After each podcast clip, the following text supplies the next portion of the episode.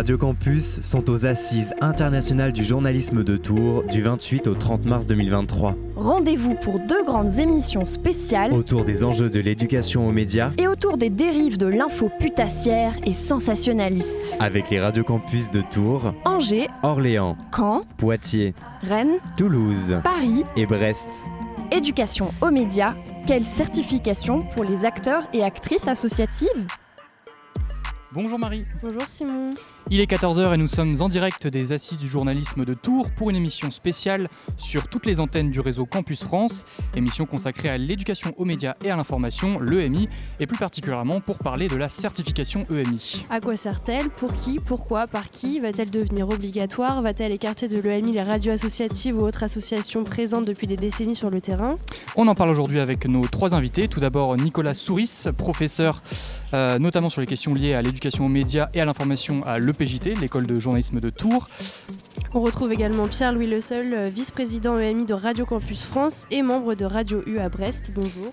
Et en visio, nous sommes avec euh, Sylvain euh, Delfaux, qui est secrétaire général du syndicat national des radios libres, le SNRL. Et autour de la table, nous retrouvons également Marie et Garant de Silla pour mener avec nous ces débats.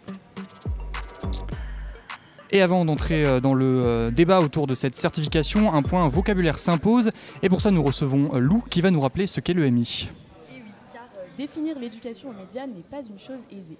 En effet, l'EMI, à savoir éducation aux médias et à l'information, c'est de multiples définitions, de nombreuses pratiques et différents acteurs et actrices.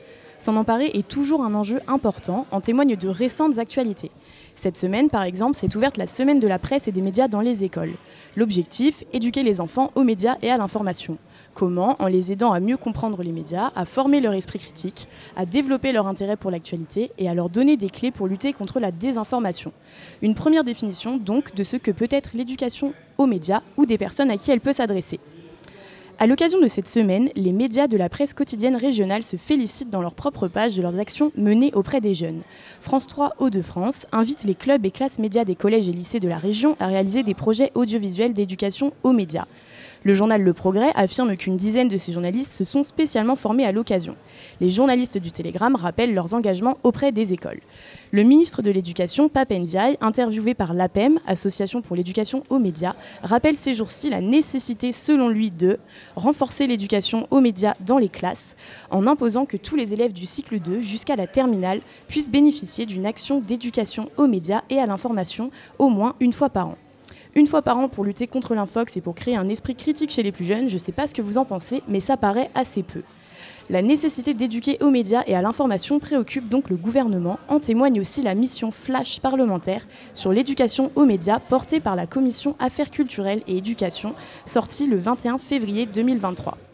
Les porteurs de ce projet ont insisté sur l'importance de faire de l'éducation aux médias une grande cause nationale et de faire de l'EMI une discipline à part entière avec des horaires obligatoires dédiés du CM1 au lycée. Un projet qui reste à mettre en place et dont les acteurs seraient en fait des documentalistes et des professeurs à former.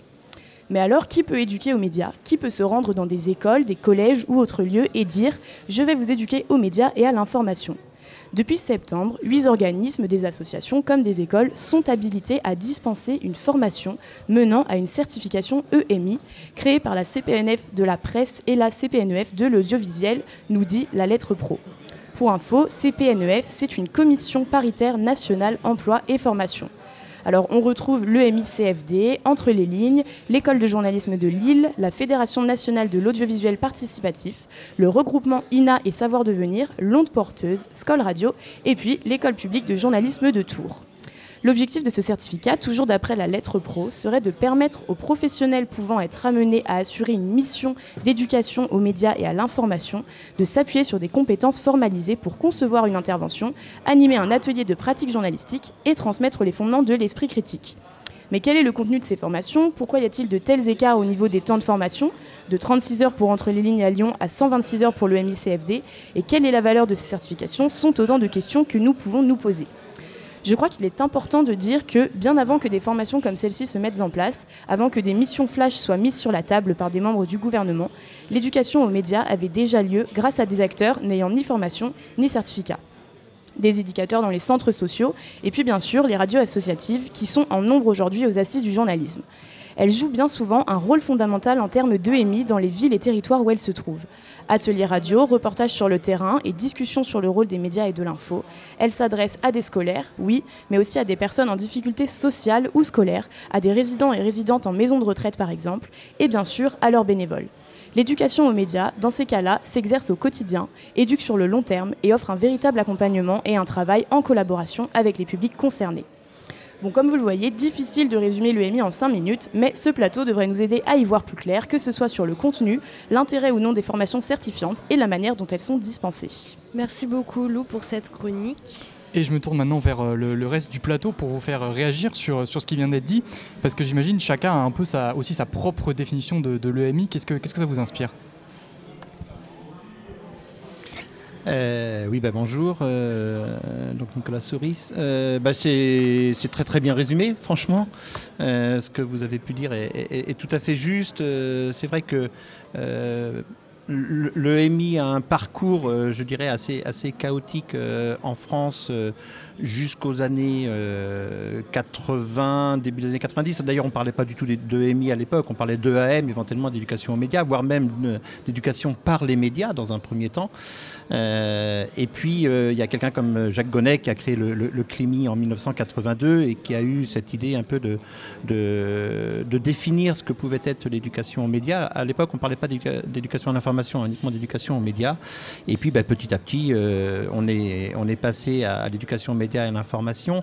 Alors effectivement, c'est l'idée euh, de, permettre au, plus grand nombre euh, de, comprendre à la fois euh, l'infrastructure socio-économique du monde des médias, qui n'est pas simple, Hein, qui n'est pas simple à comprendre. Euh, comprendre aussi la fabrique de l'information, c'est-à-dire comment, comment on fabrique l'information, c'est quoi une information, comment on la fabrique, quels sont les critères pour, euh, à un moment donné, euh, passer d'une réalité que l'on va aller voir sur le terrain à une production d'articles, à l'édition d'un article et donc à la réception par des publics de l'article, pour que ben, tout à chacun comprenne que faire de l'information, c'est un vrai métier ça s'apprend. Euh, que ce n'est pas simple et que si on veut être face à une information fiable, eh bien autant essayer de comprendre comment on est parvenu à faire cette information. Et donc euh, c'est pas seulement comprendre les enjeux médiatiques, mais c'est aussi comprendre la fabrique de l'information que l'éducation aux médias à l'information. Non pas pour faire de tous et de, toutes des journalistes, mais pour qu'ils soient capables de se poser la question quand ils sont face à une information d'où vient-elle cette information? Que me dit-elle? Est-elle euh, travaillée de façon contradictoire euh, Puis-je avoir confiance dans cette information ou pas hein? Et si j'ai des doutes sur la source de l'information, si j'ai des doutes sur qui euh, m'envoie cette information-là, un, je ne la partage pas, et deux, j'essaye de voir par ailleurs comment cette information a été traitée pour, euh, pour avoir, euh, je dirais, un regard le plus complet possible sur, sur telle ou telle actualité. Donc on doit apprendre aux gens à comprendre d'où vient l'information, comment est fabriquée l'information, pour qu'ils soient, je dirais, des, des publics méfiants euh, vis-à-vis de l'information.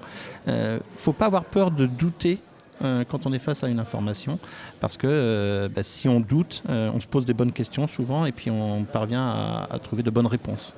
Donc c'est ça aujourd'hui l'éducation aux médias et à l'information. Alors vous l'avez dit, il faut réfléchir à quel public derrière cette éducation aux médias et à l'information et vous avez raison de préciser qu'on a beaucoup travaillé vers les publics scolaires mais qu'aujourd'hui on essaye de plus en plus de travailler vers les publics justement hors des structures scolaires et que pour que ça devienne un peu une éducation tout au long de la vie l'éducation aux médias à l'information, et notamment vers les publics euh, dits fragiles ou fragilisés, parce que euh, ces publics-là euh, ne sont pas dans les établissements scolaires.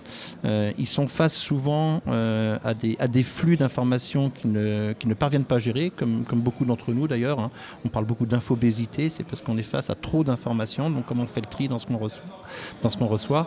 Et nous, je sais par exemple à l'école publique de journalisme de Tours, on travaille beaucoup autour de ces publics-là. Alors vous avez, vous avez cité des maisons de retraite, vous avez avez cité d'autres publics hors, hors structure scolaire. Nous, on travaille avec des détenus, on travaille avec des jeunes des missions locales, on travaille avec aussi des jeunes en milieu rural, parce que c'est aussi une sorte d'exclusion aujourd'hui face à l'EMI d'être en milieu rural par rapport à un milieu urbain. Il y a beaucoup de choses qui se font dans les, dans les collèges et lycées de, de centre-ville, mais assez peu dans les collèges ruraux, par exemple. Donc on essaie de travailler aussi dans les territoires ruraux. Donc voilà, c'est tout ça aujourd'hui, à mon avis, hein, les enjeux de, de l'éducation média et l'information. Hein.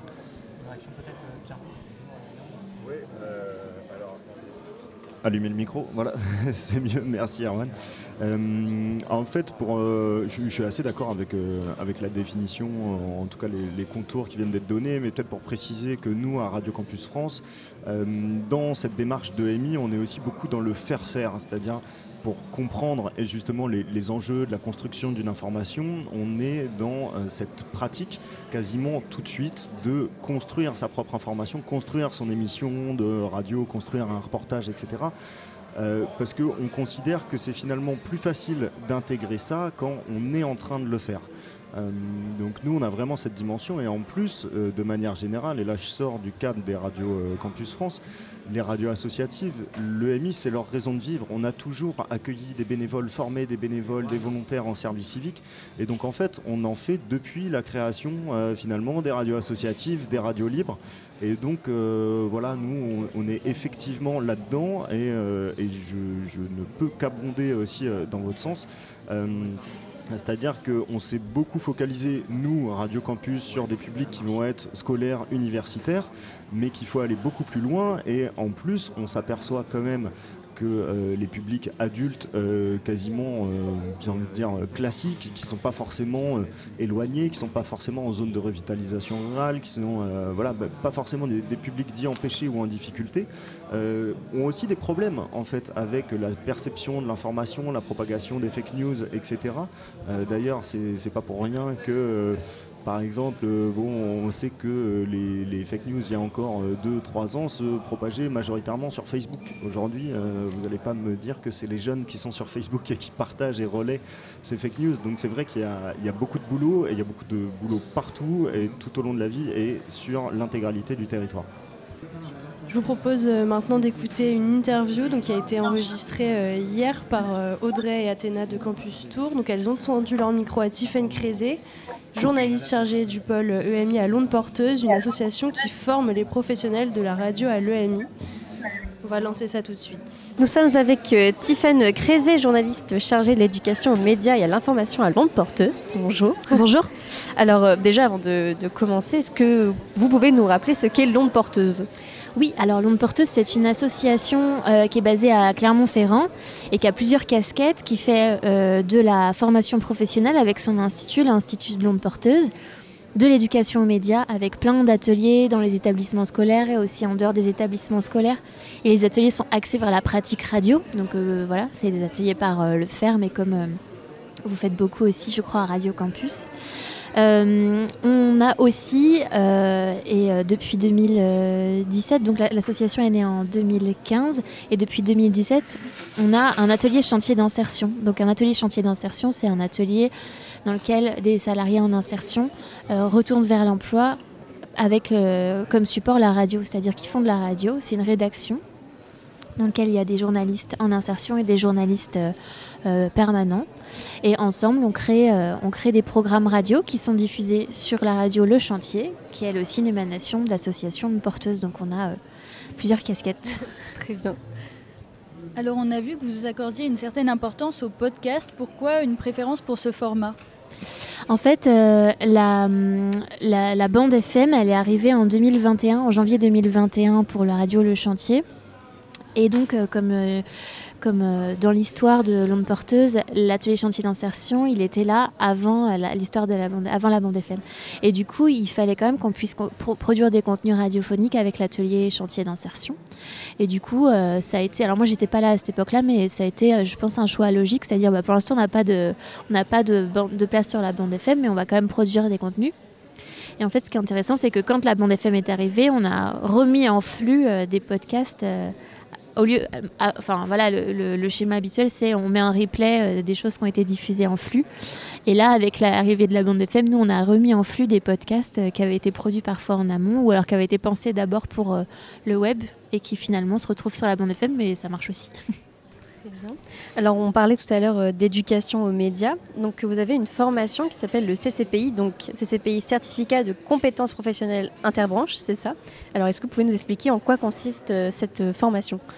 Alors le CCPI, en fait, c'est une volonté des branches professionnelles. Il y, a eu deux, branches professionnelles, la branche de la presse et la branche de l'audiovisuel, qui ont lancé cet appel à pour un CCPI. Donc en fait, euh, ça c'est un, c'est une formation, c'est un certificat. Ils ont euh, euh, ouvert l'appel à, manifestation à des organismes de formation.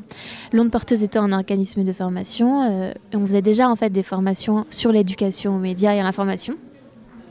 Euh, on s'est positionné sur le CCPI. Donc le CCPI, ça pour dire que c'est pas l'onde porteuse qui l'a créé, c'est euh, les branches professionnelles qui ont souhaité que cette certification, elle soit mise en place par des organismes euh, de formation.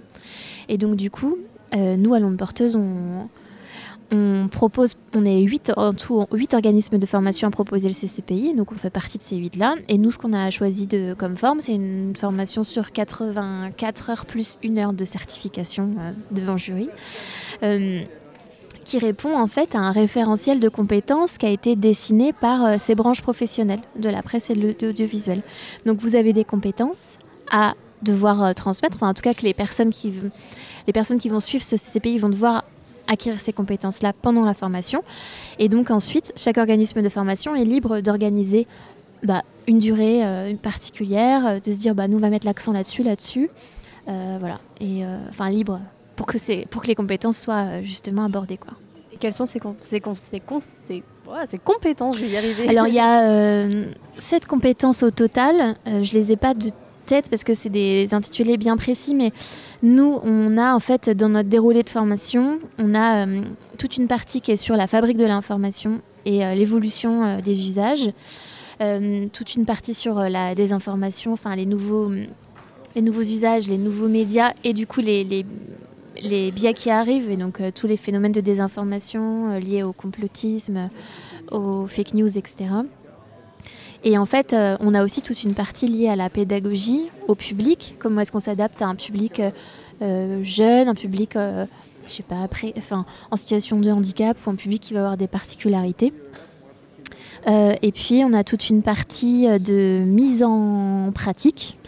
Euh, on a une semaine qui est dédiée à la mise en pratique.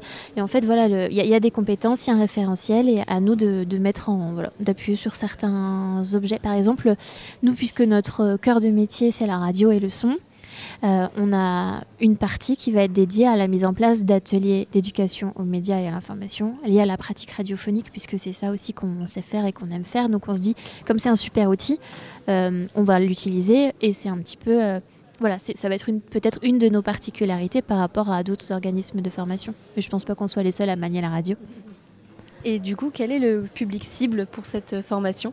Alors le public cible euh, du certificat du CCPI, c'est un public professionnel de des médias, euh, de la presse ou de l'audiovisuel. On ne s'adresse pas à des personnes qui vont être par exemple euh, dans l'éducation nationale ou des bibliothécaires ou d'autres corps de métier puisque c'est une certification qui est euh, organisée par les hum, branches professionnelles de la presse et de l'audiovisuel, ça vise ces métiers-là. Donc la particularité, oui, c'est qu'on s'adresse en majorité à des journalistes. D'accord, donc euh, comme vous nous le disiez, euh, cette formation, elle est proposée par plusieurs organismes, notamment le PJT, c'est l'école publique des journalismes de Tours. Donc quelles sont les particularités par rapport à ce que pourrait proposer justement cette école? Alors, je vous avoue que je ne sais pas précisément ce que propose euh, le PJT dans son déroulé euh, précis euh, pour le CCPI. Je ne sais pas combien d'heures est-ce qu'il propose le CCPI, puisque chacun module, en fait, fait, le nombre, propose le nombre d'heures qu'il qu'il estime nécessaire. Donc je ne saurais pas vous dire comment est-ce qu'on se positionne vis-à-vis de l'offre de le PJT. Je suis désolée. Pas grave. Et, et du coup, c'est par, ça marche par promotion. C'est du coup, c'est combien de personnes par promotion, du coup, si c'est le cas? Alors nous, on va commencer la semaine prochaine à ouvrir notre première session du CCPI. on a 11 euh, personnes qui sont inscrites Donc voilà, on tape sur 10-12 personnes inscrites à chaque session. Donc là, la première session à Paris, elle se déroule entre avril et juillet, donc session de printemps, on peut dire. Et puis il y aura une session à la rentrée à Nantes, avec, on espère, à peu près le même nombre d'inscrits, autour d'une douzaine de personnes qui vont se former sur ce CCPI-là. Et du coup, c'est une formation payante, je suppose euh, oui, c'est une formation payante. Et du coup, c'est une fourchette à peu près euh, Le prix, alors c'est 3700 euros. D'accord. Oui, 3700 euros la formation. Très bien, c'est pour la petite info comme ça. c'est sur notre site internet si jamais. Oui, euh, c'est ce que j'avais demandé du coup, il y a les infos sur. Ça marche. Et donc, est-ce que vous pensez que cette formation elle devrait être obligatoire? Obligatoire pour les journalistes ou obligatoire pour les médiateurs en éducation média et à l'information Obligatoire pour qui? Plutôt euh, dans le dans l'éducation média en, général, pas forcément la, formation euh, CCPI, mais l'éducation aux médias en général, est-ce qu'elle devrait être obligatoire? Je pense par exemple pour, euh, comme vous disiez, les médiateurs, les, par exemple dans l'éducation, est-ce que ce serait obligatoire ou alors plutôt privilégié, on va dire? Est-ce que l'éducation aux médias et l'information doit être obligatoire pour les publics? C'est-à-dire pour, par exemple, les, des écoliers jusqu'à nos grands-parents? Je pense que ce serait intéressant que ce soit euh, en tout cas une partie, euh, que ça fasse partie euh, intégrante de ce qu'on apprend à l'école pour se construire une culture médiatique et un esprit critique. Je pense que ce serait important que ça infuse effectivement plus largement dans la société et que ça ne soit pas un objet comme ça qui qu'on étudie deux heures par semaine quand on a le temps et le budget. En fait, je trouverais ça intéressant que tout le monde ait accès à un micro, que tout le monde ait accès euh, à euh, la production d'un journal, que tout le monde comprenne c'est quoi une ligne éditoriale, euh, c'est quoi la construction d'une. comment est-ce qu'on construit une théorie du complot avec quelle rhétorique. Oui, ça me semblerait intéressant et je pense que ça permettrait. Un, comment dire ça. C'est, L'information, c'est la façon dont on aborde le monde et la société. Et du coup, si on a si on ne comprend pas comment elle est construite, on peut plus facilement se faire avoir et du coup on peut avoir un regard un peu euh, parfois biaisé sur euh, la société ou le monde tel qu'il peut être. Donc mhm. oui, j'adorerais que l'éducation aux médias, ce soit pas un sujet mais que ce soit partout, tout le temps, infusé à tous les moments de la vie pour que chacun euh, ait ce bagage-là. Mhm. Récemment, alors j'ai pas la date précise, mais je sais qu'il y, a un budget qui a été alloué à, beaucoup d'écoles pour faire de l'éducation média avec des radios partenaires. Euh, c'est très récent, donc euh, voilà, ça se mettre en place, on va voir comment, à quel point c'est opérationnel, mais comment toi et ton organisme vous accueillez ça? Est-ce que c'est une bonne chose? Est-ce que vous avez peur que ça se fasse mal? Euh, comment, vous avez réceptionné cette position? Alors, Je pense que ce à quoi tu fais référence, c'est l'appel à projet, une web radio un par un destinée au collège, qui a été lancé en janvier 2022, pour que tous les collèges qui le souhaitent puissent s'équiper euh, d'une table de mixage, de micros, et que chaque euh, collégien puisse s'emparer d'un micro. Euh, mm. et donc nous, on s'est inscrit. Parce que, ouais, moi j'ai eu des, des, retours où bah, ils ont un road, puis ils en font rien avec. Enfin, c'est un budget qui est alloué. Enfin, comment on peut aller plus loin Est-ce que ça c'est utile Est-ce que ça sert C'est suffisant? Eh ben, dans ce projet-là, donc il y avait une web radio un parrain. Et du coup, l'idée, c'était que normalement, chaque établissement scolaire était accompagné d'un parrain ou d'une marraine. Nous, Langue Porteuse, on, marraine 10 euh, établissements scolaires qui euh, se sont inscrits dans ce projet-là et qui ont une roadcaster. Enfin, ça devrait arriver normalement, la roadcaster.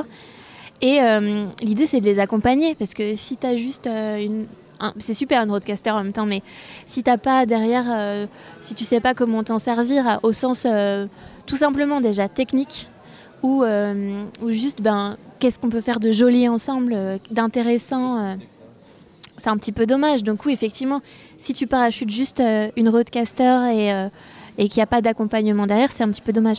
mais en général, les établissements scolaires qui s'équipent d'une roadcaster, en tout cas qui se sont mobilisés sur cet appel à projet-là, c'était des établissements scolaires dans lesquels il y avait des professeurs super investis déjà sur le plan de l'EMI et de et de la web radio, et bien souvent, c'est des professeurs qui étaient déjà quand même armés euh, sur, avec quelques outils. Mais, euh, mais je ne sais pas comment ça se passe partout. Nous, dans les établissements qu'on marraine, tous n'ont pas reçu leur roadcaster pour le moment, alors que c'était censé être pour la rentrée. Donc il y a eu des petits couacs. Euh, mais bon, je, je, trouve ça difficile de de, de, de, de, critiquer quand même une telle une telle démarche parce que ramener la radio dans les collèges, moi j'aurais adoré avoir une roadcaster en sixième quoi. Donc effectivement, je pense qu'il y a eu des petits couacs et, qu'il faut absolument de la médiation. Mais l'idée est belle quand même.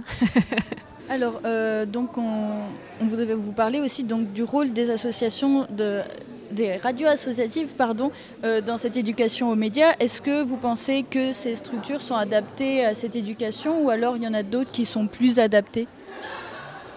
Euh, Moi, je pense que les radios associatives sont complètement adaptées pour faire de l'éducation aux médias et à l'information. Il n'y a pas de question là-dessus pour moi. Enfin, c'est c'est une super école pour euh, plein de gens et, euh, et voilà, c'est nécessaire que ça existe et c'est nécessaire qu'on puisse faire circuler les micros et faire circuler les roadcasters parce que voilà, c'est la.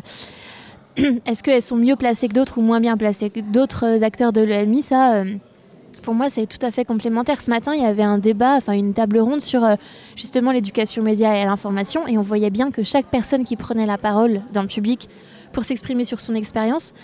À chaque personne, euh, une vision de l'EMI. Et pour moi, elles étaient toutes euh, complémentaires et intéressantes. Alors, ça fait peut-être un peu béni oui de dire ça, mais en réalité, quand ce campus euh, va dans un établissement scolaire, il va se bloquer peut-être à des trucs un peu bêtes, mais genre, bah oui, on peut pas utiliser YouTube de la même façon. on peut pas. Enfin, il y, a des freins qui sont. C'est tout bête. Il y a peut-être pas. Pas Reaper, il y a que Audacity ou je sais pas quoi, mais mais en même temps, euh, ça reste intéressant et complémentaire qu'on travaille tous ensemble. Et donc, du coup, euh, je pense pas qu'il y ait des qu'il y ait des personnes moins bien placées que d'autres ou mieux placées que d'autres, mais je pense que c'est nécessaire par contre de travailler ensemble et de pas rester dans son précaré parce qu'on a tous des visions différentes, tous et toutes, et du coup, euh, c'est vachement important que ça, ça, circule et que personne se pense mieux informé ou, ou plus sachant que l'autre, quoi. Merci. Euh, alors pour moi, ma dernière question, euh, on va revenir un peu plus sur l'onde porteuse en général. Euh, vous parliez tout à l'heure d'insertion et j'ai vu sur, donc, le, sur le site de l'onde porteuse que vous aviez un dispositif, je ne sais pas trop ce que c'est, j'ai pas eu trop le temps de regarder, mais je, je, vous attendais pour, répondre à ma question. j'ai vu passer un chantier d'insertion.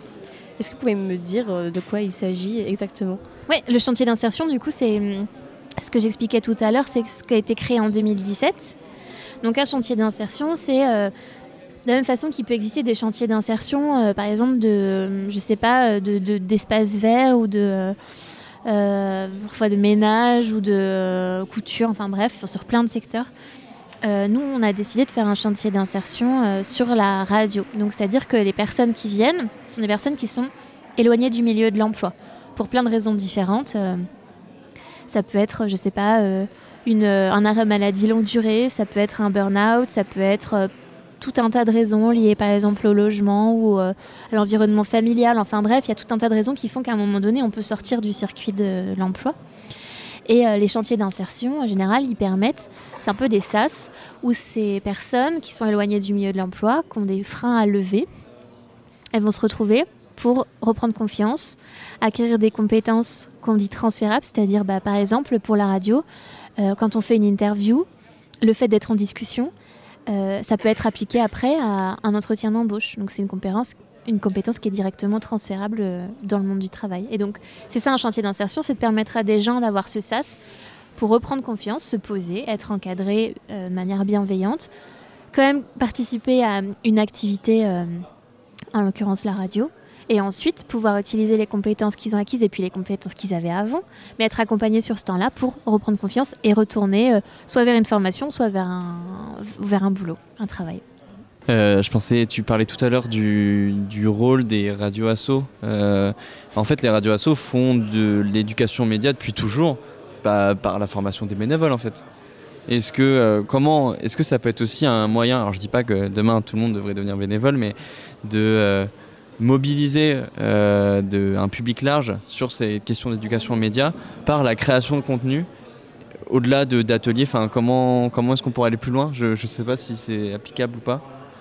Ben, euh, oui, oui, en fait, c'est un peu. Euh, pour moi, c'est un peu ce qu'on fait justement avec le chantier d'insertion, c'est-à-dire qu'on a des personnes qui ne sont pas bénévoles, en l'occurrence, elles sont salariées en insertion, mais elles ne sont pas journalistes, ni animatrices, animateurs Des personnes qui n'ont rien à voir avec la radio, et pourtant elles arrivent le lundi, et le lundi suivant, elles ont une interview à l'antenne en fait. Euh, euh, quand ça se passe bien. Après, des fois, c'est le lundi d'après. Mais en tout cas, euh, c'est des personnes qui créent des contenus, des contenus de qualité, qui sont diffusés à l'antenne. Donc, déjà, ça, c'est possible. Et, et, il me semblerait important, effectivement, que la radio sorte des studios pour aller tendre ses micros à l'extérieur et qu'on fasse plus de hors les murs et qu'on aille je sais pas, ouvrir nos, faire des studios, euh, des plateaux mobiles euh, dans, des, en milieu rural, en centre-ville, dans des quartiers pour. mais pas forcément. En fait, c'est que souvent la notion de bénévolat, j'ai travaillé à Radio Campus, donc je, vois ce que ça peut impliquer comme, comme temps, etc. et que parfois ça peut aussi effrayer de se dire bah, si tu as un créneau tous les mardis à 18h, tu es là tous les mardis à 18h parce que tu prends la place de quelqu'un. Mais en revanche, euh, ça peut être aussi des petites sessions spontanées, euh, s'installer une semaine dans tel quartier, euh, dans tel endroit. Et, et ça, ça, je trouve que ça. Des sortes de résidences, un peu, des résidences radio dans tel quartier, dans tel village, dans mm. tel. Et ça dédramatise un peu les médias, je trouve aussi. je trouve que c'est une façon de dire bah, vous voyez, c'est pas si. Mm. C'est pas si grave en fait. ça peut être chouette, ça peut être léger, tout en étant sérieux, mais ça peut être voilà, on mm. peut, c'est accessible quoi. Parce que ça fait partie aussi de l'éducation média de euh, bah, dédramatiser quoi, dire bah en fait un journaliste bon ok il y, a, beaucoup de choses à savoir, il y a beaucoup de choses à faire, mais en fait euh, voilà c'est comme ça que c'est produit en fait un podcast que vous écoutez bah ça, marche comme ça. Et euh, oui, c'est de montrer les coulisses. Mm. C'est ça aussi l'éducation aux médias. Et montrer les coulisses, mais aussi montrer les contraintes. Et c'est ça, c'est souvent dans les contraintes que se nichent les incompréhensions. Quoi. Pourquoi est-ce que il m'a interviewé pendant une heure, il m'a pris une heure de mon temps, il a gardé une minute à l'antenne. Et bah, ça peut être euh, très mal vécu.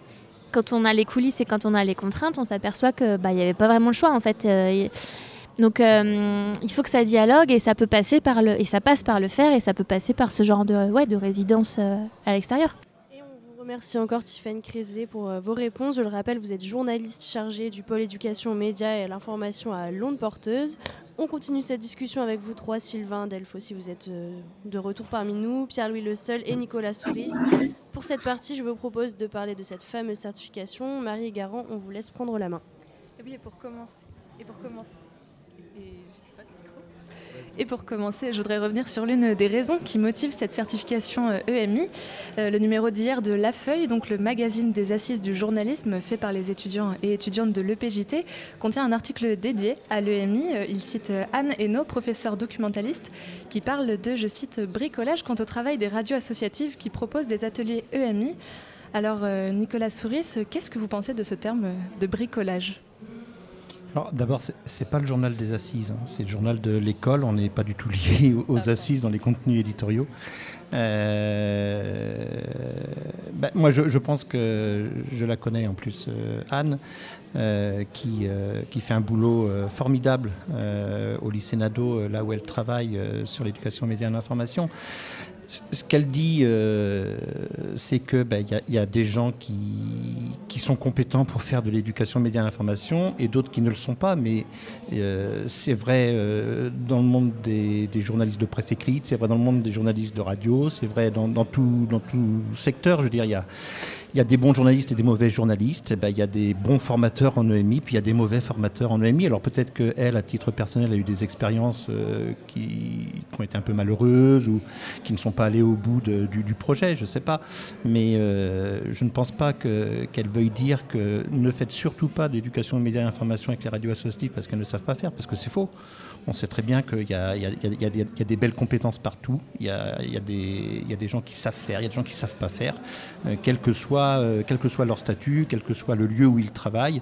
Euh, je pense qu'il faut surtout avoir envie de faire, il faut aussi avoir envie d'apprendre, il faut avoir envie de, construire des projets ensemble, avec, là, en, l'occurrence, des, professeurs documentalistes, mais ça peut être d'autres, ça peut être des associations, ça peut être des, structures autres que l'éducation nationale voilà, c'est, il faut que ça matche entre des, personnes qui, veulent apporter leurs compétences, leur savoir-faire en éducation média et l'information, et puis des gens qui veulent mettre en place des, ateliers pour des publics bien précis. Donc, euh, je ne pense pas qu'il faille généraliser hein, le, propos euh, d'Anne. Euh, moi, je, connais, je connais plein de journalistes qui seraient incapables de faire de l'éducation média et l'information, et pourtant leur quotidien, c'est la fabrique de l'info. mais pour X ou Y raison tout à fait entendable, bah, ils ne seraient pas capables d'animer un atelier d'éducation média et l'information. Ce qui compte, c'est de ramener de la qualité d'enseignement ben, comme, partout, enfin, dans, tous les métiers, il y en a qui savent le faire et puis d'autres qui savent moins bien le faire. Voilà. Et je me tourne vers vous euh, maintenant, Pierre-Louis Le Seul. Justement, on a parlé de ce terme de, bricolage et de peut-être de changements qui pourraient être nécessaires dans la façon de faire de l'EMI. Qu'est-ce que vous, vous avez pu remarquer en en faisant euh, avec Radio Campus Qu'est-ce qui pourrait justifier ce, terme-là et qu'est-ce qui se passe pas bien Ou plutôt, euh, comment est-ce que vous le prenez déjà ce terme de bricolage? Euh, sincèrement, je le prends.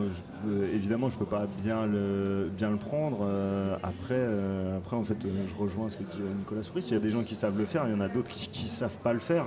je suis désolé pour un énon si elle est tombée sur des, gens qui ne savaient pas le faire. Mais effectivement, il peut très bien y avoir du bricolage ou de des, ateliers EMI que moi j'appelle pas du tout de l'éducation aux médias à l'information qui vont être faits par euh, euh, des, grands médias et des grands journalistes. Mais euh, si ils n'ont pas cette casquette de pédagogue bah, ça va pas bien marcher non plus et ça va rester du bricolage. C'est aussi pour ça que quelque part, c'est intéressant ces histoires de formation certifiante, etc. Et que quelque part, mais je pense qu'on y reviendra plus tard aussi, euh, du côté des professionnels euh, qui savent déjà le faire, qui pratiquent les ateliers depuis euh, des années, on se, on, se questionne dessus. Je ne vais, pas dire qu'on se méfie, mais en tout cas, on se questionne sur l'utilité de ces formations certifiantes pour des gens qui sont là depuis des années. Euh, mais voilà, après tout, tout est encore libre, ça, reste, euh, ça reste à discuter et je ne veux pas empiéter sur votre conducteur, donc je ne sais pas si j'ai euh, tout à fait répondu à la question et, je ne sais pas si on peut avoir Sylvain Delfaux parce que je pense qu'il a quelque chose à dire aussi dessus. On va laisser la parole à Sylvain Delfaux s'il est en. Ah oui, merci Pierre-Louis, j'espère que c'est. J'espère que ça fonctionne. Effectivement, il y a un petit Larsen, je m'en entends, mais euh, je, voulais rebondir peut-être. Alors, j'ai pas lu l'article, donc c'est toujours compliqué de, rebondir sur un terme. Ça fait un peu euh, justement euh, ce qu'on reproche aux médias de rebondir sur une punchline d'un politique ou pas. Mais bricolage, je pense pas qu'il y a des radios associatives qu'on font depuis 30 ans, même 40 ans. alors peut-être qu'effectivement, il y, a, une radio où ça s'est mal passé à un moment donné sur, sur cet exemple, mais je pense qu'on est, euh, est impliqué. Ce qu'il faut comprendre, c'est, euh, mais c'est comme un journaliste. Hein. Je, lisais un article ce matin dans, dans Ouest France qui parlait euh, des radios DAB qui sont arrivées depuis hier à Rennes. Et en fait, le journaliste, il traite deux nouvelles radios à Rennes en DAB+, alors qu'il y en a beaucoup plus que deux, sauf qu'il parlait que des radios appartenant au groupe Ouest France. Donc vous voyez, là aussi, pour moi, c'est du bricolage. après, radio associative, il y a énormément de radios associatives. Je crois que tout à l'heure, quelqu'un disait que c'était dans l'ADN des, des radios associatives oui, faire de l'éducation aux médias. Alors nous, on appelait ça avant des ateliers radio, ça a changé de nom, maintenant on est un peu plus normé avec le MI. Mais, la CPNF, euh, audiovisuel et de la presse, moi j'ai participé à cette mise en place de, de la CPPI. Euh, on a voulu euh, se dire, on a le savoir, on va vous expliquer comment faire de l'éducation aux médias, on va former les gens. Je pense que ça, ça c'était plutôt un enjeu de, de, un moment donné, il faut que dans tous les médias, il y ait des des gens qui soient là pour décrypter l'info, parce qu'on voit qu'il y a de plus en plus euh, euh, de, fake news. On voit que c'est de plus en plus même compliqué, hein, même pour nous, de, faire. Enfin, vous voyez, les dernières images là euh, sont, assez hallucinantes. Hein. Il, faut, il faut regarder à deux fois avant de voir si c'est une vraie photo ou pas. donc, je pense qu'à à ce moment-là, on a voulu créer une certification pour dire voilà, il y a une espèce de, de, de gens qui sont montés en compétence sur. parce que faire un atelier radio, ce n'est pas que euh, faire du journalisme et puis tiens, moi je sais faire du journalisme. Tout à l'heure on parlait de situation en jeu, c'est-à-dire qu'on va mettre des gens derrière un micro, ils vont apprendre quelque chose, ils vont se transférer des, compétences. Nous, euh, on a aussi une certification dans, l'organisme, donc la, même CPPI, mais on l'a, on l'a fait différemment. Euh, bah, par exemple, on explique aussi comment se comporter dans, dans un collège, parce qu'on peut être très bon journaliste, dans un collège, on n'est pas armé pour faire euh, pour, parler aux jeunes parce que euh, ils n'ont pas les mêmes codes, qu'on a des différences d'âge, qu'il faut bien se comporter, il faut avoir un comportement. Donc, euh, vous voyez, il y a l'éducation aux médias, c'est ça aussi. C'est comment on intervient auprès des publics différents. On parlait tout à l'heure des, ça peut être les EHPAD, ça peut être. Il y, a, vraiment multiples publics. L'heure, quand, quand j'ai été coupé, c'est ce que j'expliquais. Il n'y a pas que euh, les zones rurales ou les zones euh, euh, quartiers politiques de, la ville. On, a aussi des, collèges en, zone périurbaine qui, où là, on peut pas enfin, on a du mal à intervenir parce que quand la ne finance pas, il n'y a pas de financement. Donc pour ces collèges, c'est compliqué. C'est-à-dire que c'est pas parce qu'ils sont en, zone périurbaine que tout va bien, que tout est bien, qu'ils ont l'info et qu'ils savent décrypter. Donc euh, le, 1 par 1, enfin une un par un, par exemple, euh, ça a du mal à se, ça a du mal parce qu'il y a la carotte qui peuvent arriver, mais des, fois les collèges n'ont pas euh, les finances, c'est-à-dire qu'ils reçoivent le matériel, mais ils ne peuvent pas, on va dire, faire intervenir que bah, une radio. Alors pourquoi nous on parle de radio associative et que c'est plus simple pour nous entre guillemets? Parce qu'on maille, je vous le disais tout à l'heure, on maille le territoire. Il y a presque 700 radios associatives. Donc de toute façon, à côté d'un collège, il y a une radio associative. Donc on peut faire, on sait le faire. Et plutôt que de dire on va le donner à des privés, on va le donner à des, boîtes qui vont se monter pour l'occasion, parce qu'il y a de l'argent et on va monter des boîtes et on va faire le truc, donnons-le à des qui ont ça dans l'ADN, de la création même des radios associatives. Parce que nous, on a des animateurs radio, des animatrices radio qui font de l'éducation média. On a aussi des gens qui sont, euh, qui sont des médiateurs, qui font de la médiation et donc qui viennent, qui viennent dans des radios. Puis on a bien sûr, euh, voilà, aux assises du journalisme. On a aussi des journalistes dans les radios associatives hein, euh, qui font aussi de l'éducation. Sans ça que bricolage, euh, je ne sais pas ce qu'on attend par. Euh, est-ce que c'est quelque chose qui doit être industrialisé, l'éducation média bah, Justement, ça pose la question de l'obligation aussi, qui a été évoquée par Tiffany Crézé tout à l'heure. à ce moment-là, si on rend ça obligatoire, comment on fait? Est-ce qu'on fait une synthèse des différentes pratiques qui existent? Comment comment on fait les choix? Pour la mise en place de cette certification euh, déjà, euh, est-ce qu'il faut rendre euh, obligatoire l'éducation aux médias et l'information? Il faudrait déjà s'entendre pour quel public? Euh, à quel niveau euh, et sur, euh, sur combien de temps. Parce que si on veut que les, tous les Français, si on, si s'intéresse uniquement au, territoire français, que tous les Français passent par des, modules d'éducation aux médias et l'information, je vous explique pas, la, enfin, la, la, calculatrice va pas suffire. Quoi. Donc il y a des priorités aussi financières, j'imagine, derrière. Mais pour, pour, rebondir un peu sur, sur, ce qui, sur ce qui vient d'être dit, on a la chance en France d'être dans une profession, le journalisme, qui est une profession dite ouverte.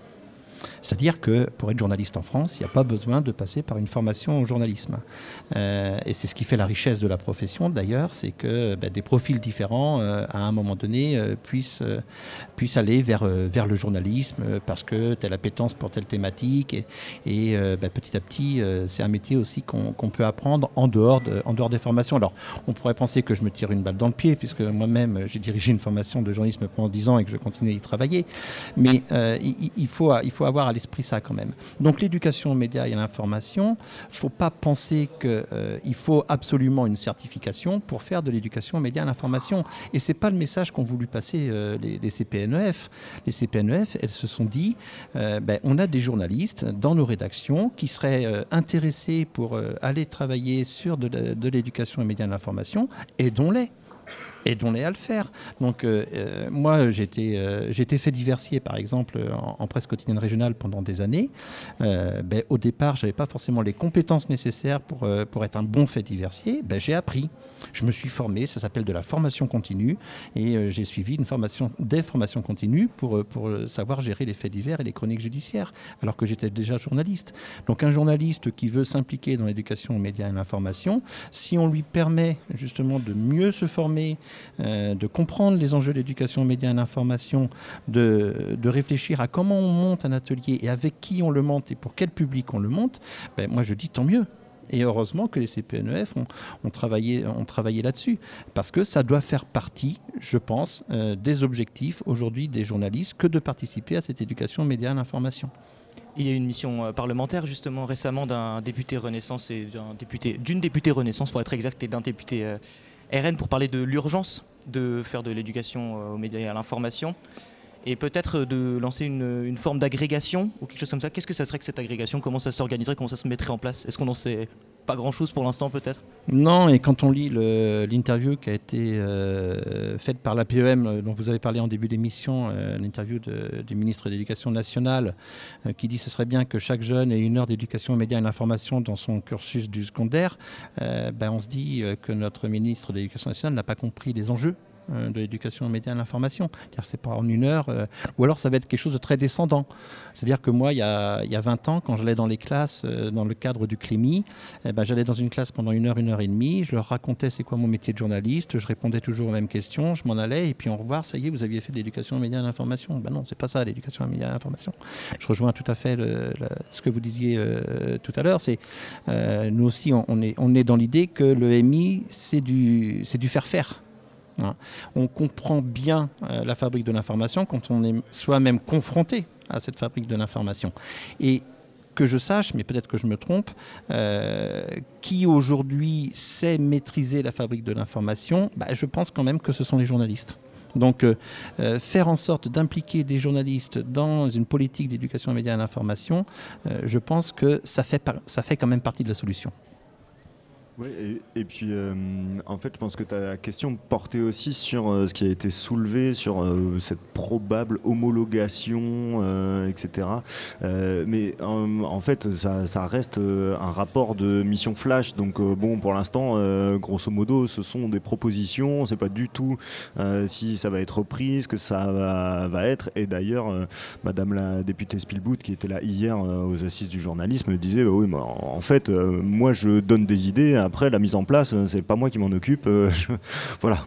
Donc euh, pour l'instant, en réalité, personne n'en sait rien. Ce sont des pistes qui, sont lancées comme ça. Je pense qu'il faut rester attentif, il faut être dans la discussion aussi, voir, donner notre avis. je pense que pareil, Sylvain, du côté du SNRL, vous allez suivre aussi et, essayer de, de, prendre part. Moi, je suis pas sûr personnellement qu'une homologation pour une homogéné homogénéisation des pratiques, ce soit une, super idée. Euh, et je suis pas sûr non plus que euh, une des propositions qui a été de tout recentrer euh, autour du CLEMI, ce soit une super idée. D'une part parce que le CLEMI s'occupe vraiment de l'éducation nationale et qu'on l'a dit, il y a plein d'autres publics à toucher. Et d'autre part qu'en plus quand on voit le boulot qu'a déjà le CLEMI, euh, je suis pas sûr qu'il puisse l'assumer quoi. Et justement, on a parlé du, euh, SNRL et de l'avis de Sylvain. Qu'est-ce que, qu'est-ce que vous en pensez, vous, au SNRL Si vous êtes toujours en ligne? Oui, oui, je, suis là. J'espère qu'on, m'entend. Euh, je pense que je dirais pas mieux que ce qu'a dit Pierre-Louis, c'est sur euh, euh, est-ce que le Clémy doit s'emparer euh, euh, uniquement, enfin, que ce soit que le Clémy qui soit le référent émis Je pense pas, parce que je pense que nous, on a un article assez intéressant sur notre site snrl.fr sur l'éducation aux médias est-elle une marchandise? Pour nous, non. Pour nous, ça ne doit pas être une marchandise. c'est trop important. Alors, nous, on pense derrière euh, euh, ce mouvement autour de l'éducation aux médias, pour euh, le gouvernement, pour l'État, il y a peut-être derrière une, obligation de, pour les médias, que ce soit radio associative, que ce soit la presse écrite et, et compagnie, qui est une obligation d'avoir au sein des, des rédactions des, des gens formés à l'éducation aux médias pour continuer à recevoir les aides que ce soit les aides à la presse ou les aides, nous, par exemple, le FSER. On peut imaginer ça derrière euh, dans, quelques temps.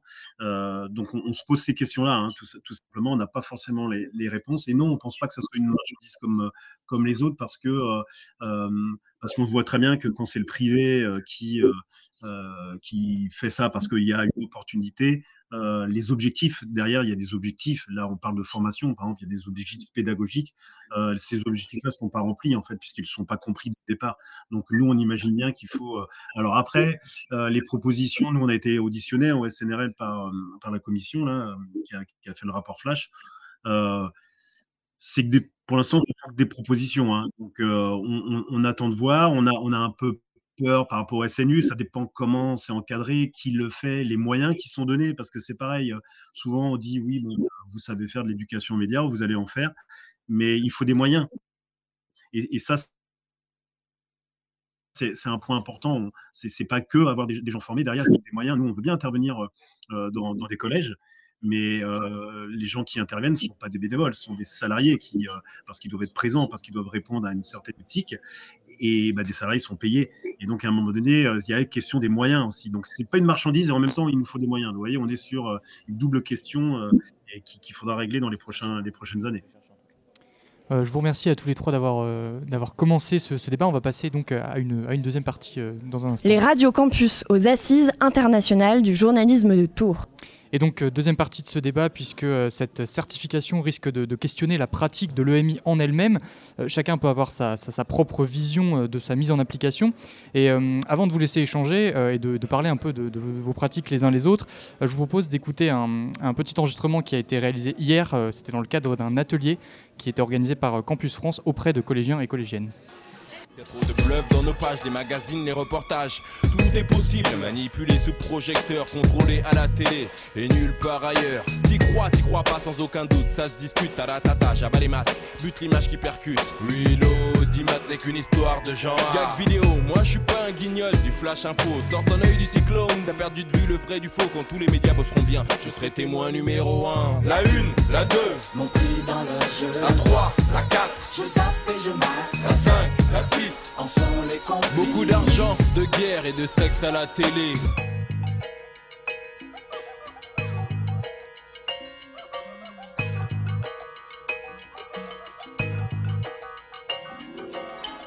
Vous mettez vos casques? Je vais allumer vos micros et puis on va parler de ce que vous avez, euh, de ce que vous avez fait. Et donc je me trouve toujours aux assises du journalisme à l'espace MAM de Tours. Euh, on est mardi et euh, je suis toujours avec les élèves du collège Fontenelle de Savigné-sur-Latan, des élèves de 3e. Et ensemble, elles ont construit une grille d'antenne qui répond à certaines, j'imagine, à certaines logique. Euh, bah, je vais vous demander, vous les élèves, de, m'expliquer un peu quelle est la radio dont, vous rêvez et vous avez construit une grille d'antenne avec des programmes. On va commencer, on va faire dans l'ordre chronologique le matin. Euh, comment se construit cette grille? Qui veut prendre la parole? Les micros sont ouverts, donc prends la parole qui le veut.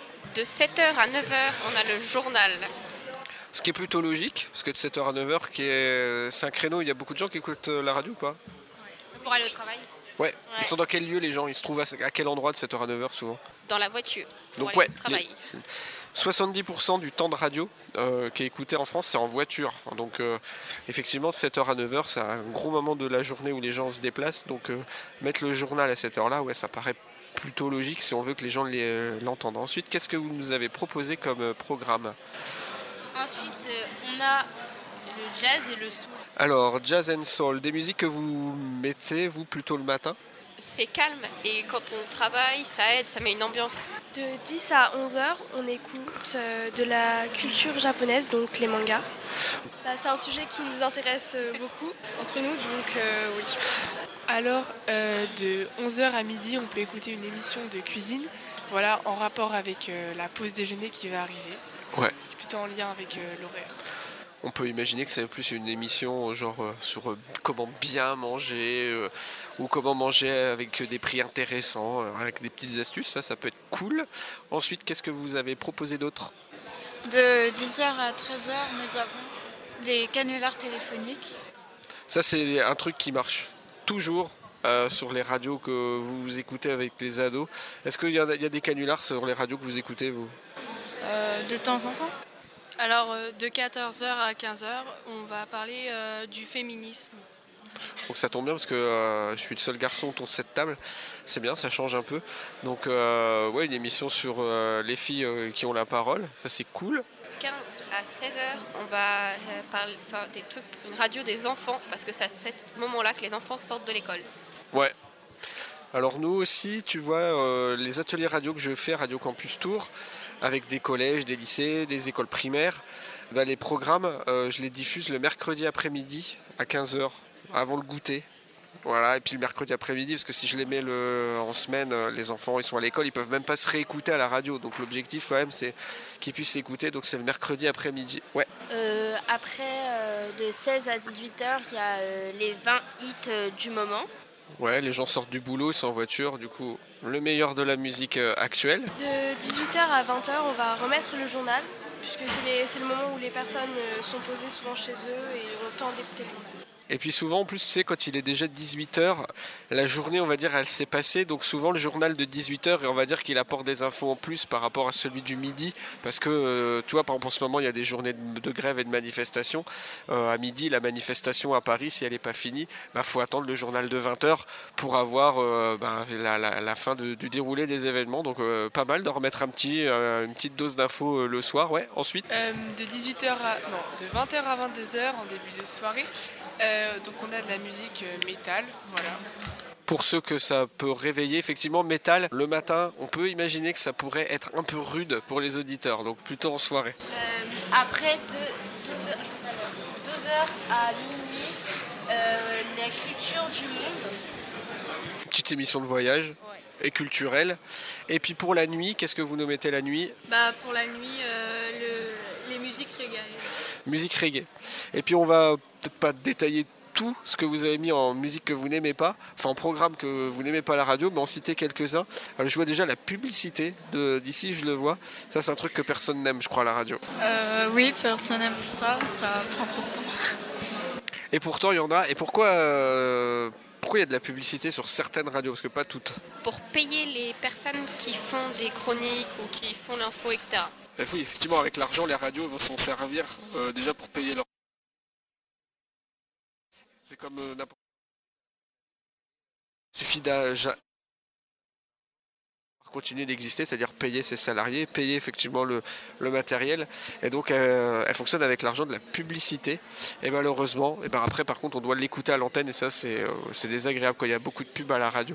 Qu'est-ce que vous avez mis d'autre comme programme que vous n'aimez pas trop à la radio? Tout ce qui est politique, Débats les, débats politiques à la radio, ça c'est te- ennuyant. ennuyant. Est-ce qu'il y en a d'autres qui sont d'accord ou parce que j'ai vu tout à l'heure il y avait un désaccord donc euh, De temps en temps, ça peut être intéressant de la politique, mais euh, enfin, moi, c'est pas le genre de choses que j'écoute euh, tout le temps à la radio. je pense que c'est générationnel déjà peut-être qu'à votre âge c'est pas intéressant effectivement. Après ça dépend comment c'est fait. Et puis, mais après, le problème, c'est que parfois, c'est nécessaire, comme dans des périodes où il y a beaucoup de grèves et des désaccords politiques, d'avoir Oui. des débats et des avis de gens qui sont Oui, et pendant les périodes de grève, pendant aussi les périodes tout simplement, qu'est-ce qu'on Électorales. Voilà, pendant les périodes électorales, quand il y a des élections, effectivement, c'est important de d'entendre euh, les candidats. Qu'est-ce que vous avez mis d'autre encore? Euh, bah, euh, il y en a, euh, par exemple, sur la route. Ça nous intéresse pas forcément, mais après ça peut être aussi important quand on est sur la route, s'il y a un accident, on peut pas le savoir, et qu'on est sur cette route. Et bah, après on se retrouve dans les bouchons, coincés, et on est en retard. Ça, ça, effectivement, ça dépend du contexte. Effectivement, il y a des programmes que tu peux trouver pas intéressants sur le coup. Et puis, euh, bah, le jour où tu en as besoin, euh, là, pour le, euh, le, coup, oui, tu le trouves intéressant. C'est ce qu'on disait tout à l'heure, autoroute FM. Tu vois, quand tu habites, tu prends pas la route, bah, y a- t'as pas trop de raison de l'écouter. Mais si tu vas sur l'autoroute parce que tu pars en vacances, ce jour-là, par contre, tu vas la trouver très intéressante, cette radio et ce point de circulation. Effectivement. Donc euh, on a aussi mis l'émission euh, sur euh, les voitures, l'automobi- l'automobile en général ne m'intéresse pas vraiment. Euh, voilà.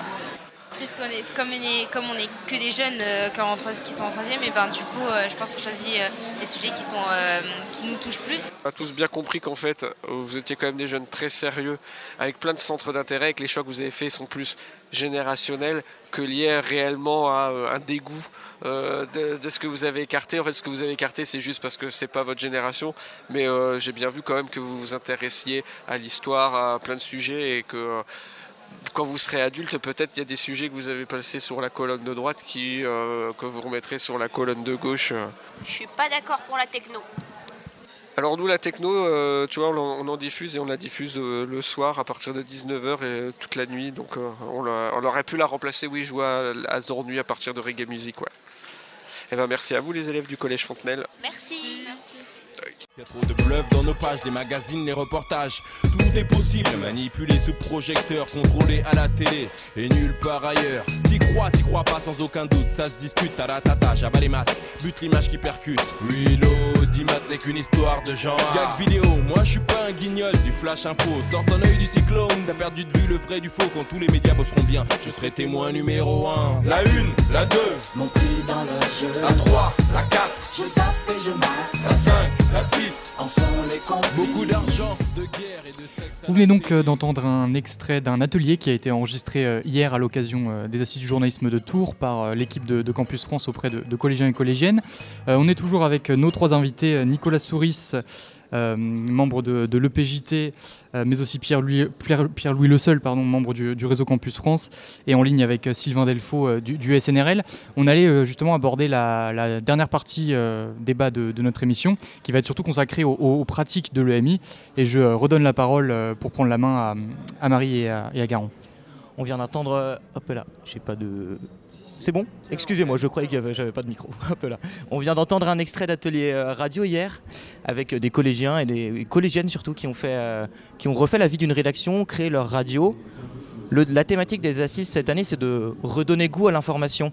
Est-ce que cet exemple d'atelier radio, de créer, de faire vivre une rédaction et d'inventer leur propre radio, c'est une façon de redonner du goût à l'information? Peut-être vous, Nicolas Nourrice Merci. Euh, je suis pas sûr que ce qu'on vient d'entendre, c'est la vie d'une rédaction. Hein, c'est la vie d'une radio, mais c'est pas la vie d'une rédaction.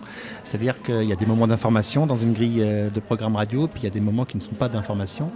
Et, là, finalement, euh, euh, je dirais, c'est presque un peu une étude de la réception de la radio par des collégiens, qui est très intéressante d'ailleurs. Qu'est-ce qu'on aime, qu'est-ce qu'on n'aime pas en tant que public, et parce qu'on aime ou parce qu'on n'aime pas, c'est ce qu'on voudrait entendre à la radio qu'on écoute. Donc, typiquement, est-ce qu'on est sur de l'éducation à l'information? Je pense pas. Hein, on est sur une éducation aux médias, effectivement, mais là, on n'est pas sur, euh, sur l'éducation à l'information. Euh, mais c'est- très intéressant, évidemment, mais on n'est pas sur l'éducation à l'information. Donc, euh, c'est pour ça qu'il faut, faut quand même s'entendre sur les objectifs de l'EMI. hein. Il y a bien éducation aux médias et à l'information, qui sont deux, deux branches évidemment complémentaires, mais un peu différentes quand même. Le, média, c'est ce qui va faire, bah, comme son nom l'indique, le médium entre, entre un diffuseur et, et- des récepteurs. L'information, c'est une partie de ce qu'on peut entendre euh, à la radio, par exemple, ou à la télévision. C'est un peu moins vrai pour, euh, pour ce qui est de la presse écrite, si on enlève tous les espaces publicitaires. Donc, euh, c'est un bel atelier, mais je ne suis pas sûr qu'à la fin de cet atelier, on ait compris quels étaient les enjeux de l'information. Par exemple, sauf quand on aborde le problème des accidents de- sur la route, bah, ce serait bien quand on est en voiture d'être informé sur, le, sur les accidents pour savoir s'il y a une déviation, pour savoir ça, c'est l'information service typiquement. Dans ce cas, euh, à quoi ressemblerait, euh, entre guillemets, euh, l'atelier EMI idéal pour vous? Oh là, j'en sais rien du tout, moi. J'en sais rien du tout. Je, rejoins l'idée, je, je l'ai dit tout à l'heure et, je le redis, un atelier d'éducation aux médias l'information doit passer par du faire-faire. Hein. Euh, faire faire de l'information à, des bénéficiaires d'ateliers d'éducation aux médias l'information, c'est leur faire comprendre tous les enjeux éthiques, tous les enjeux déontologiques, de l'information, parce qu'ils y sont confrontés tout simplement. Euh, moi, je ne mets, pas dans le journal quelque chose, euh, je n'écris pas parce que ça me plaît de l'écrire. Je l'écris parce que euh, j'ai travaillé sur une information, que j'ai vérifiée, que j'ai recoupée, j'ai réussi à, avoir des témoignages, j'ai réussi à comprendre ce qu'il y avait derrière ces témoignages, j'ai convoqué éventuellement une expertise qui me permet de mieux comprendre le contexte de cette information, j'ai appris à l'écrire et donc maintenant je peux la diffuser. C'est ça un atelier d'éducation médias et à l'information. On peut le faire en radio, on peut le faire en presse écrite, on peut le faire sur, sur un site web, on peut le faire en télévision, selon les, selon les moyens que l'on a, selon aussi, je dirais, l'envie des bénéficiaires.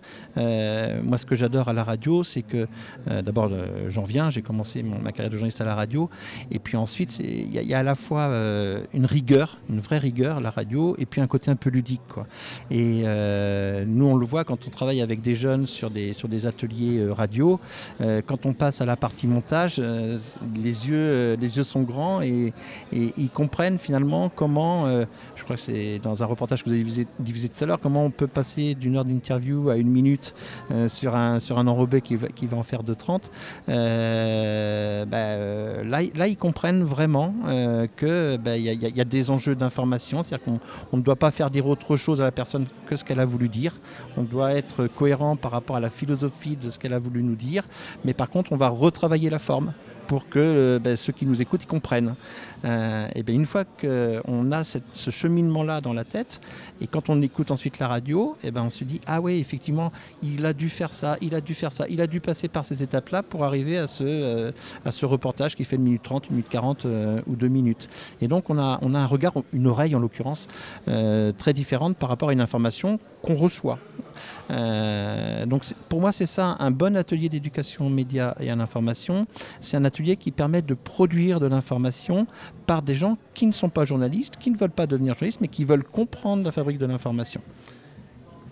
Pierre-Louis Ouais, euh, en fait, moi je mettrais une, une petite nuance euh, dans le sens où, pour moi, un bon atelier d'éducation aux médias et à l'information dépend énormément de l'objectif pédagogique qui a été fixé avec le partenaire. C'est-à-dire qu'en fonction des publics avec lesquels on bosse, euh, évidemment, les, partenaires, donc que ce soit des éducateurs, des profs, etc., vont pas du tout fixer les mêmes objectifs pédagogiques. Euh, Il y en a, ça va effectivement être euh, la fabrique de l'information, la construction de l'information. Et dans ce cas-là, je vous rejoins complètement sur la manière de le faire. Moi, ça m'arrive qu'on me dise, ben, en fait, moi, les jeunes, j'aimerais bien qu'ils expriment un peu plus leur créativité, par exemple. Et donc là, euh, en fait, on s'aperçoit très vite que la commande, entre guillemets, euh, est plus de l'éducation aux médias que de l'éducation aux médias et à l'information. Et dans ce cas-là, on part totalement sur autre chose. Effectivement, on peut parler de radio, on peut faire de la création sonore, on peut faire de la fiction, euh, on, peut partir sur énormément de choses différentes. Et si je prends mon exemple personnel, moi je bosse avec plein de publics différents, je fais jamais le même atelier deux fois de suite. Et donc on n'arrive jamais au même résultat, c'est pas du tout les mêmes enjeux, c'est pas les mêmes techniques pédagogiques, c'est pas les mêmes techniques de radio qui sont utilisées, euh, ni même les mêmes formats. Euh, C'est-à-dire que euh, quelqu'un qui me demande de faire vraiment de l'EMI et donc le but c'est d'aboutir à une émission de radio format magazine où on va traiter justement l'interview, le reportage. Et là on va vraiment pouvoir décrypter la construction d'une information ou euh, un partenaire euh, qui me dit Bah, en fait là euh, le but c'est déjà que les jeunes arrivent à un peu reprendre confiance en eux. Éventuellement je sais pas se déradicalisent ou arrêtent de juste penser aux fake news bah on fait pas du tout la même chose. On se sert toujours de l'outil radio mais de, de tellement de manières différentes que euh, pour moi, un bon atelier de MI, c'est ça en fait, c'est être à l'écoute de nos partenaires, être à l'écoute du public bénéficiaire et surtout respecter les objectifs pédagogiques qu'on s'est fixés ensemble. C'est-à-dire que s'il y a un partenaire qui nous demande des objectifs pédagogiques qui sont absolument inatteignables par rapport au public, il faut aussi être euh, en capacité de quelque part le raisonner et de lui dire euh, bon là en fait je pense que vous demandez quelque chose qui n'est pas raisonnable ou pas réalisable dans le temps qui nous est imparti. Et euh, justement, vous l'évoquiez, euh, les fake news, euh, la désinformation, c'est un sujet dont on commence à, enfin, dont on commence, dont on parle déjà depuis un moment, mais qui prend d'autant plus d'ampleur chez les jeunes, parce qu'il y a quand même une grande partie qui s'informe via les réseaux sociaux. Est-ce qu'on peut justement essayer de changer un petit peu leur pratique aussi via les ateliers d'éducation aux médias et à l'information? Est-ce que c'est important pour vous de d'essayer de montrer une autre façon peut-être de s'informer? J'aimerais bien répondre là-dessus, parce que contrairement à ce qu'on peut croire, les jeunes ne sont pas dupes. Mais alors pas du tout. Et je pense qu'il y a quand même une, bonne partie des jeunes, en tout cas que moi je vois en atelier, qui savent très bien, qui se posent des questions, qui se disent ah mais euh, en fait pourquoi euh, j'ai vu ça à ce moment-là, euh, qui, réfléchissent même euh, par exemple au financement. Euh, C'est-à-dire que, ok, on, voit une information, mais qui est le financeur, euh, comment c'est monté, etc. euh, qui ont très bien en tête aussi euh, ce côté croiser les sources, voire carrément croiser les canaux aussi d'information. Euh, moi, je tombe rarement sur des jeunes qui, euh, en fait, s'informent uniquement par euh, les réseaux sociaux, sans être conscient qu'il y a déjà un biais. Donc finalement, pour moi, c'est pas l'enjeu principal euh, de lutter contre les fake news avec les jeunes. Et je pense que c'est là-dessus aussi qu'on se trompe souvent euh, sur l'EMI et que par exemple il y a toute une partie du, du rapport dont on parlait de la mission Flash qui est vraiment axée sur la désinformation, la désinformation. Et ça c'est l'effet post-Charlie, c'est depuis 2015 qu'on parle énormément de ça. Et, en fait je pense que depuis, euh, bah, mine de rien pour les jeunes, on est en 2023, il y a quand même toute une génération qui est passée. Euh, les réseaux sociaux ont évolué, d'ailleurs c'est plus du tout les mêmes réseaux sociaux qui sont utilisés euh, qu'à l'époque. Et, voilà, j'ai quand même tendance à penser qu'on fait une généralité et, qu'on vraiment on se préoccupe de ce qu'on considère être un problème qui finalement n'est pas si gros que ça, en tout cas pas chez les jeunes. Je suis d'accord, faut faire attention euh, à la propagation de fake news, aux réseaux sociaux, euh, etc. Mais en fait, ça concerne pas du tout que les jeunes, et j'ai même l'impression que les jeunes sont bien conscients de ces enjeux-là, parce que, bah, mine de rien, on leur rabâche en fait depuis 2015 que, euh, attention, c'est dangereux. Et vous, Sylvain Delfaux, ça fait un, moment qu'on vous a pas entendu. Si vous êtes toujours en ligne avec nous, comment est-ce que vous voyez vous ce rapport-là aux fake news? Alors, moi, c'est vrai que ce que dit Pierre-Louis, c'est exactement ça. hein. Je pense que nous, on, a, on a développé euh, euh, au, sein de ma radio euh, plusieurs modules. En fait, c'est vrai qu'il y a éducation média à l'information, il y a atelier radio pur.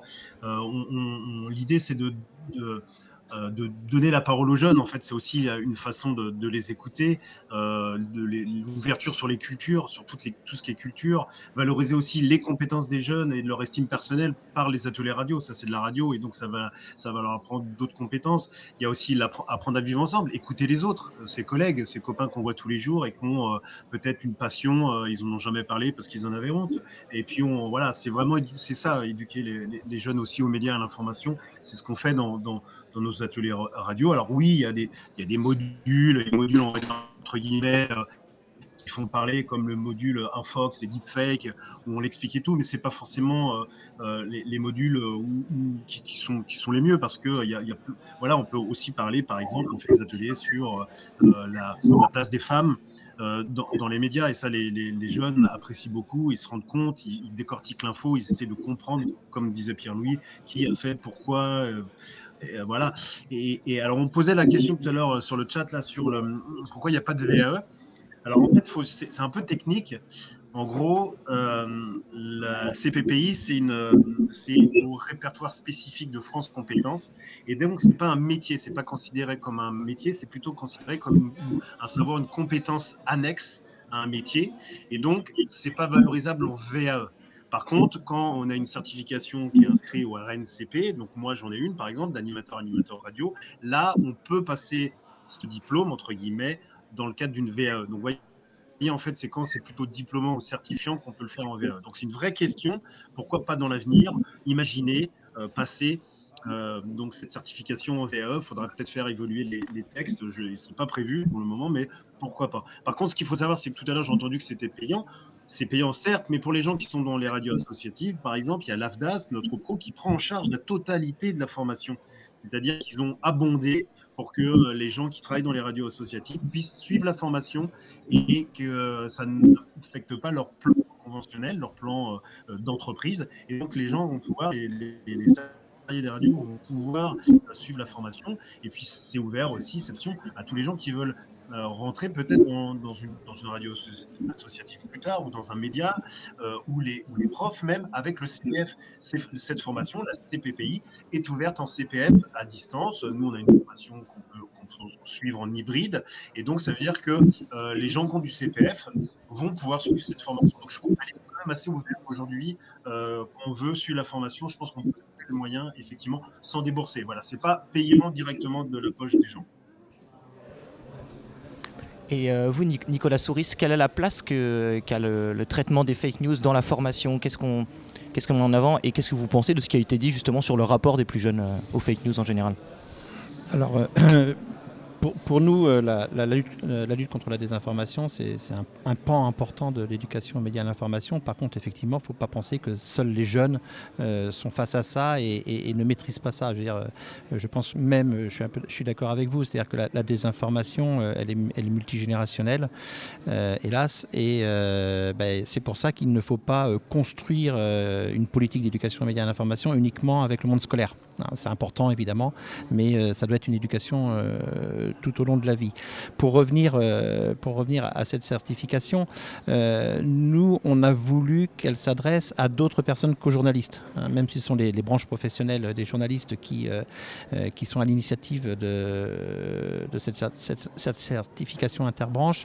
nous, on l'a, on l'a construite pour que des bibliothécaires, des médiathécaires, des, des, personnes du monde associatif, des travailleurs sociaux ou autres ben, puissent aussi faire, faire cette certification, l'idée c'était justement de faire se rencontrer euh, deux mondes qui ne se connaissent pas forcément, justement le monde des journalistes et puis euh, le monde euh, associatif, le monde des travailleurs sociaux, le monde des bibliothèques et des médiathèques pour qu'ils réfléchissent ensemble à ce que doit être l'éducation aux médias et l'information.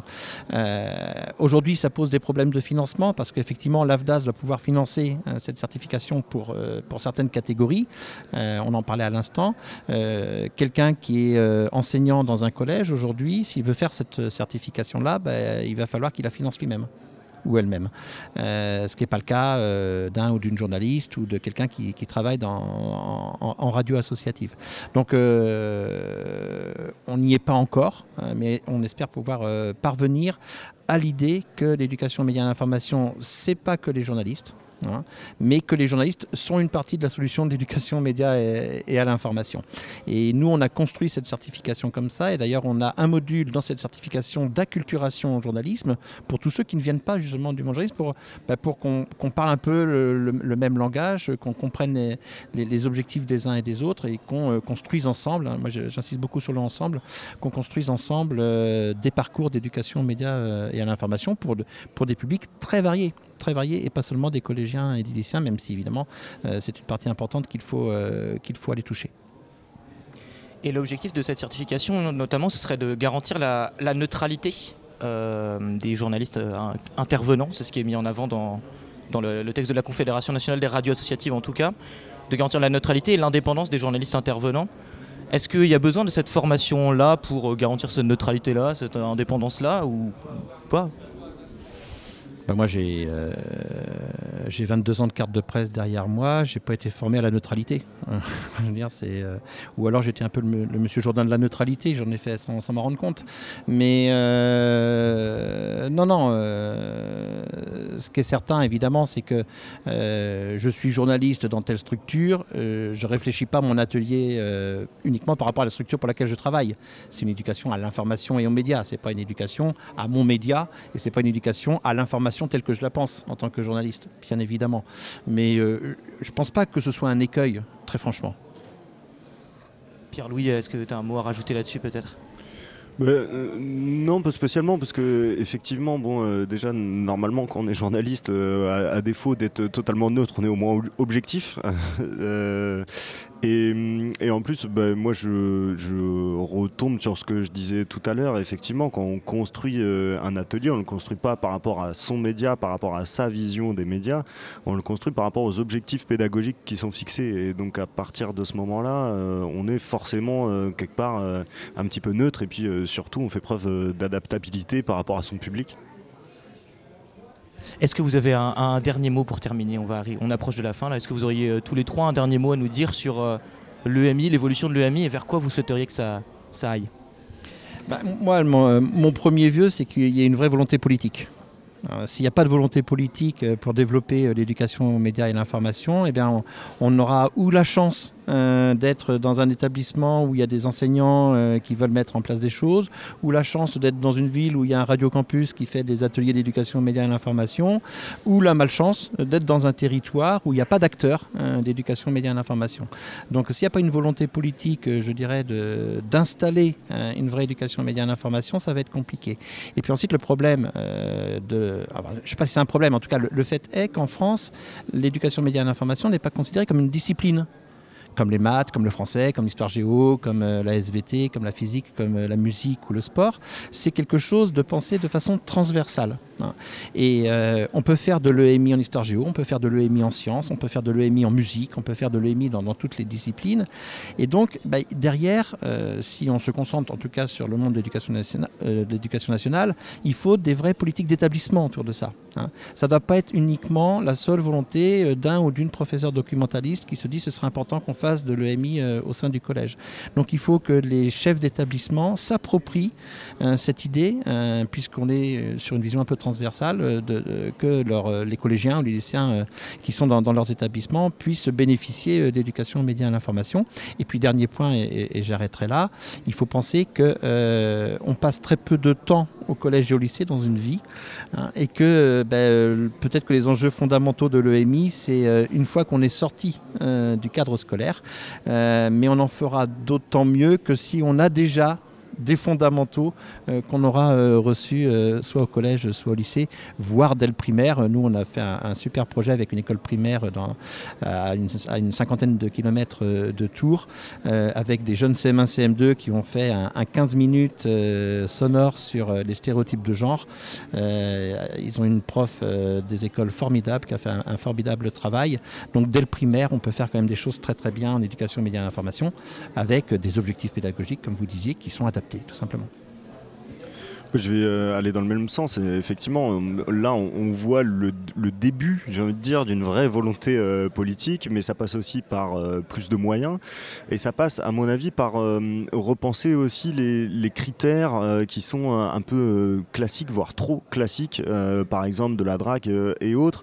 C'est-à-dire qu'on mise toujours tout sur le même public. En l'occurrence, on, en a beaucoup parlé, les jeunes, l'éducation nationale. Ça va être les quartiers prioritaires politiques de la ville et les zones de revitalisation rurale.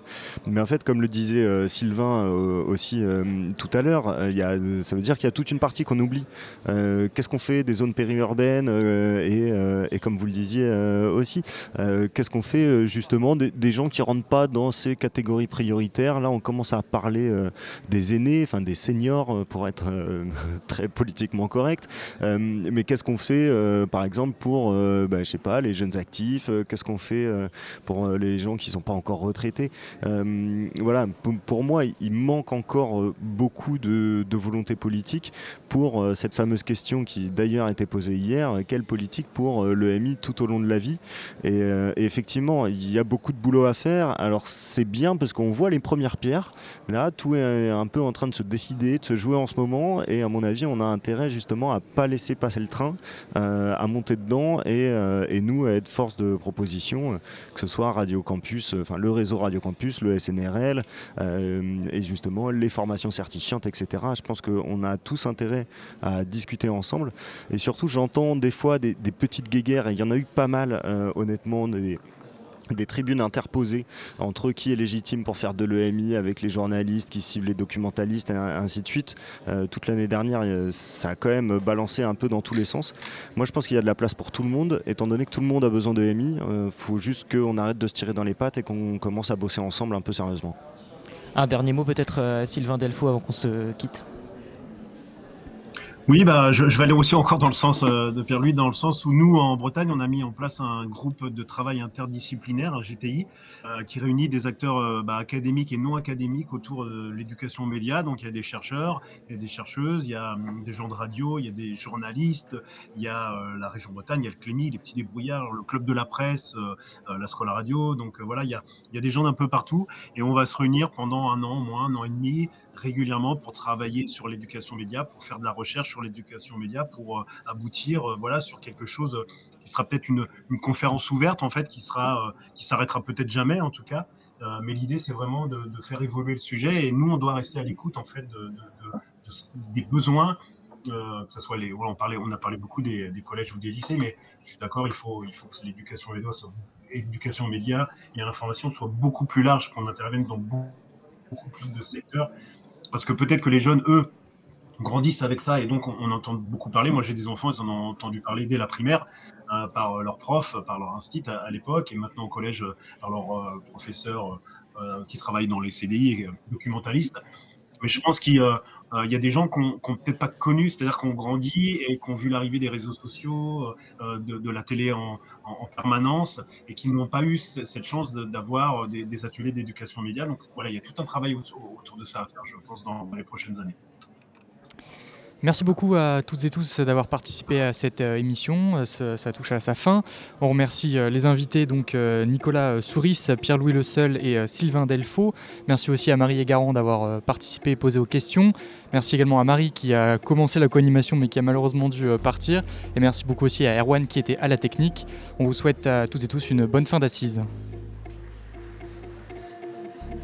Les Radio Campus sont aux Assises internationales du journalisme de Tours du 28 au 30 mars 2023. Rendez-vous pour deux grandes émissions spéciales. Autour des enjeux de l'éducation aux médias, et autour des dérives de l'info putassière et sensationnaliste. avec les Radio Campus de Tours, Angers, Orléans, Caen, Poitiers, Rennes, Toulouse. Paris, et Brest. éducation aux médias, quelle certification pour les acteurs et actrices associatives?